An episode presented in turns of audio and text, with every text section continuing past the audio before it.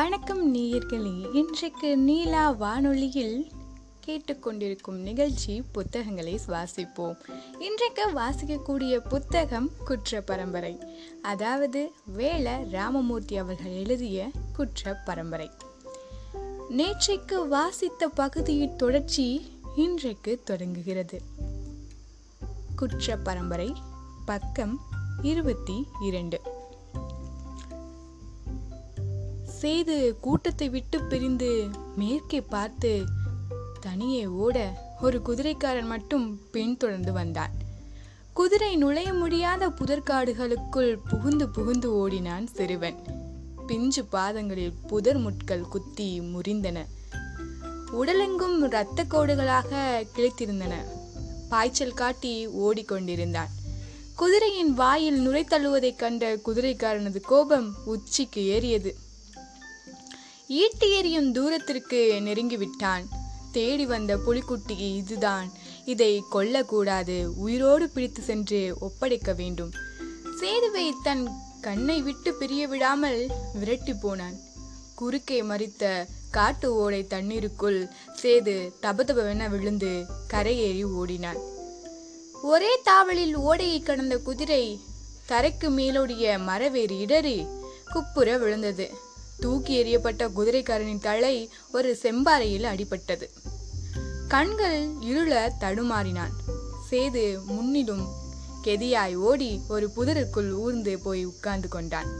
இளம் நெஞ்சுக்கு கூட்டுக்குள் மூச்சு இறைத்தது. முள் கிழித்த காயங்கள் வலி எடுத்தது. பாதங்கள் ரணமாகி தெரித்தன. ஒழுகிய இரத்தத்தை வலித்து நாக்கில் தடவிக்கொண்டான் அப்பனாத்தா நினைவு வந்தது. தம்பி வில்லாயுதம் உயிரோடு இருக்கானோ? இல்லையோ புறங்கையால் துடைக்க துடைக்க நில்லாமல் கண்ணீர் ஓடியது. வாய்விட்டு அழுவதற்கு பயந்து தொண்டை குழிக்குள் அமுக்கிக் கொண்டான். சிறு உடலை சுருக்கி தலை சாய்த்து படுக்க வேண்டும் போல் இருந்தது. தலைக்கு அணைவாய் கை மடக்கி சாய்த்த இடம் மெத் மெத் என்று இருக்க அதுவும் சுகமாய்தான் இருந்தது. தலைமாட்டில் அகப்பட்டு சுருண்டு கிடந்த கருணாகம் புஷ் புஷ் என பெருமூச்சோடு அவிழ முயன்றது. விருட்டன எழுந்து புதர் ஓரத்தில் ஒன்றினான். வட்ட கண்கள் உருள சீத் சீத் என நீளும் நாக்கோடு தலையை தூக்கியது வாலிபமான சாதி பாம்பு. பறந்து கொத்த வேண்டிய கருணாகம் படம் எடுக்காமலே செங்குத்தாக வாய் பிளந்தது. அடைக்கிடந்த புறா குஞ்சுகளை கழுத்து வரை விழுங்கியிருந்தது. நகர முடியாமல் திணறி வயிற்றை கிழித்து சுழித்து நகட்டி ஒரு குஞ்சை கபக்கென வெளியே தள்ளியது. புதரை விட்டு வெளியே ஓட நினைத்த சேது உட்கார்ந்தவாறே நகர்ந்தான். தான் ஓடி வந்த இடத்தில் நிதானமாய் நடந்து வரும் குதிரை குழம்பு சத்தம் கேட்டது. முன்னே வாய் பிளந்திருக்கும் கருணாகம் விழுங்கிய புறா குஞ்சுகளை வெளித்தள்ளாமல் கொத்த முடியாது. குதிரை குளம்படி சத்தம் நெருங்கி வர சேது சுழிவாய் முடிவெடுத்தான். கழுத்தோடு சேர்த்து கருநாகத்தை பிடித்தான். உருண்டு கிடந்த பாம்பை சரசரவென அவிழ்த்த கருநாகம் சேதுவின் கையை பின்னி சுற்றி முறுக்கியது. நுனிவாள் முகத்து நீராக சுழன்றது. சேது பிடியை விடவே இல்லை. பாம்பின் தலையை கரட்டு தரையோடு சேர்த்து மாறி மாறி உரசினான். கை எலும்பு முறியும்படி பாம்பு இறுக்கியது. சேது விடுவதாக இல்லை. தரையோடு உரசி தலையை சேதப்படுத்தினான். பிளந்தவாய் மூட கருணாகம் பிடியை தளர்த்தியது. பின்னி கிடந்த கருணாகத்தை கையிலிருந்து உரித்து கொண்டிருந்த சேதுவின் தலைமுடியை கோதி பிடித்து புதருக்குள் வெளியே இழுத்தான் குதிரைக்காரன். பாம்பு பிடி தளர்ந்து கீழே விழுந்தது. சேதுவை தூக்கி தோளில் போட்டுக்கொண்டு குதிரைக்கு அருகில் போனான். கடிக்க வாகாக இருந்த குதிரைக்காரன் நீண்ட கழுத்தை சேது குதறினான். உள்ளங்கைகளை அகல விரித்து சேதுவின் வாயில் ஓங்கி ஓங்கி அறைந்தான் குதிரைக்காரன். சின்ன பிஞ்சு மயங்கி துவண்டது. சின்ன பிஞ்சு மயங்கி துவண்டது. தரையில் கிடத்தி மார்பில் கால் பதித்து மிதித்து கொண்டான். தன் இடுப்பில் கட்டியிருந்த நீண்ட துணியை அவிழ்த்து சேதுவின் வாயை கட்டினான். இரண்டு கைகளையும் புறம் சேர்த்து கட்டினான். குண்டுகட்டாக தூக்கி குதிரையின் முதுகில் குறுக்கு வசமாய் படுக்க வைத்து தானும் ஏறி உட்கார்ந்து குதிரை லகானை தட்டிவிட்டான். கண்மூடி கிடந்த சிறுவன் சேதுவோடு குதிரை வடபுறம் திரும்பி பாய்ச்சலிட்டது. பொழுது சாயும் நேரம். வில்லியம்ஸ் காக்கி உடுப்புகளை களைந்து கொண்டிருந்தார். நடுவயதை தாண்டியும் கம்பீரமான உருவம். வெள்ளை தோளில் இரத்த பொட்டுக்களாக மச்சங்கள். விஸ்தாரமான படுக்கையறை தேக்கு மரத்திலான ரெட்டை கட்டில் பின்தோட்ட காற்றெழுத்து நெளிந்தாடும் திரைச்சீலைகள். ஆளுயர முயம்பாக்கும் கண்ணாடி. தன்னுருவம் பார்த்தபடியே காலணிகளை கலற்றினார். ஜென்சி.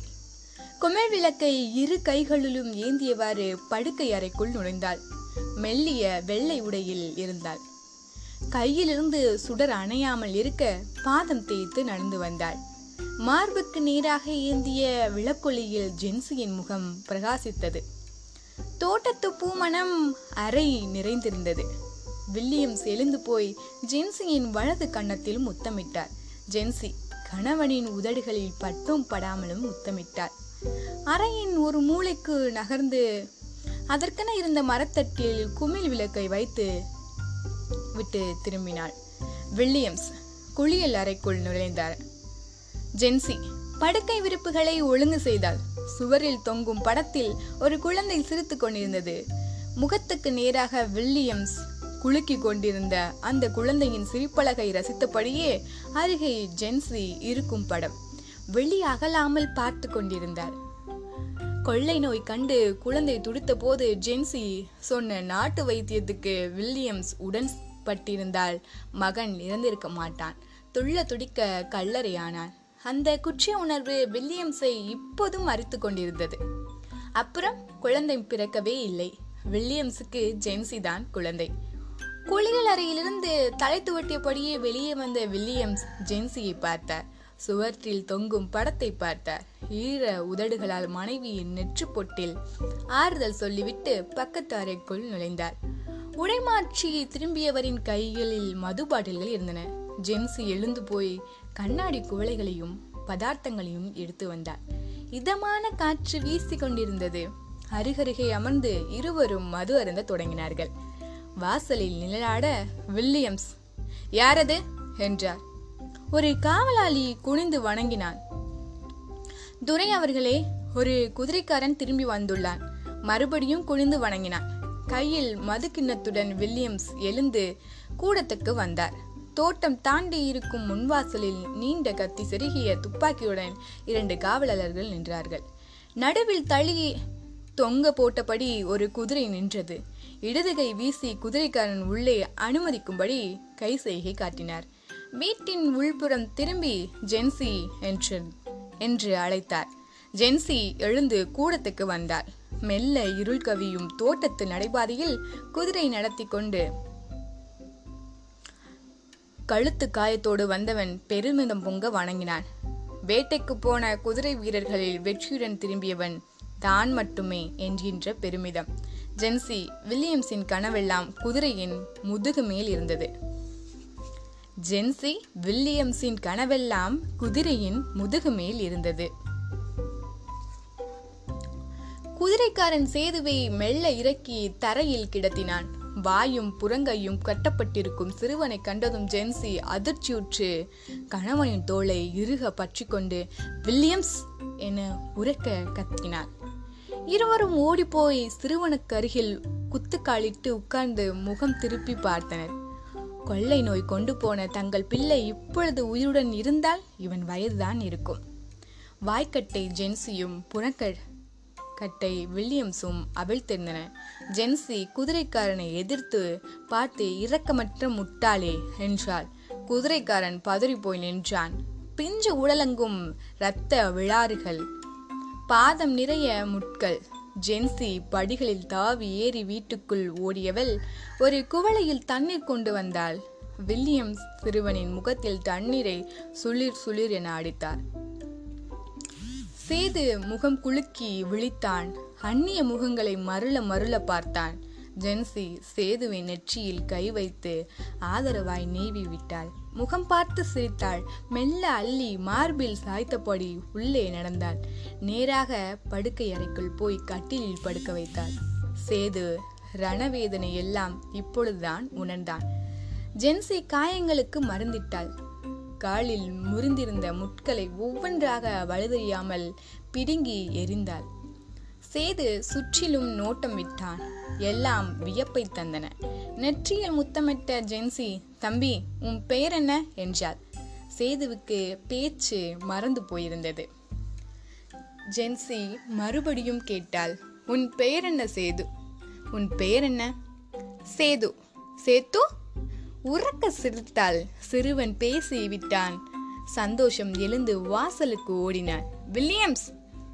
கூவிக்கொண்டே கூடத்துக்கு ஓடி வந்தவள் திகைத்து நின்றாள். சேதுவை பிடித்து வந்த குதிரைக்காரனின் கால்களை சேர்த்து கட்டிய கயிறு. குதிரையின் வயிற்றை சுற்றி பிணைக்கப்பட்டிருந்தது ஒரு காவலாளி குதிரை மீதேறி ஆயத்தமாக இருந்தான். உனக்கு இதுதான் தண்டனை என்றபடி வில்லியம்ஸ் இடது கை அசைத்து சைகை காட்ட குதிரை பாய்ந்து ஓடியது. குதிரைக்காரன் தரையோட தலைகளாக மல்லாந்து கிடக்க தரதரவென இழுத்து கொண்டு காட்டுக்குள் ஓடியது குதிரை. வில்லியம்ஸ் ஜென்சியை தோளோடு இறுக்கி அணைத்தபடி வீட்டுக்குள் நுழைத்தார். கணவனை ஏறிட்டு பார்த்து சேத்து எவ்வளவு இனிமையான பெயர்? வாய் நிறைய சொன்னார். இருவரும் மகிழ்ச்சியில் திளைத்தனர். மகன் இறந்த பின்னால் ஜென்சியை இத்தனை சந்தோஷத்தில் வில்லியம்ஸ் பார்த்ததில்லை. படுக்கை அறைக்குள் நுழையும் முன்பே ஜென்சி சேத்து சேத்து என அன்பொழுக அழைத்தவாறு வந்தாள். கணவனின் பிடியிலிருந்து சற்றே விலகி முன் நடந்து சேத்து என கதவை திறந்தார் கட்டிலில் சேதுவை காணும். சேத்து சேத்து இருவரும் அரை முழுக்க தேடினார்கள். திரைச்சீலை மெல்ல ஆடியது. இன்றைக்கு நாம் கேட்டுக்கொண்டிருக்கும் பகுதி கேட்டுக்கொண்டிருந்த பகுதி குற்ற பரம்பரை இதனை மீண்டும் தொடரும் இன்றைக்கு உங்களிடமிருந்து விடைபெறுவது நான் உங்கள் ரத்தி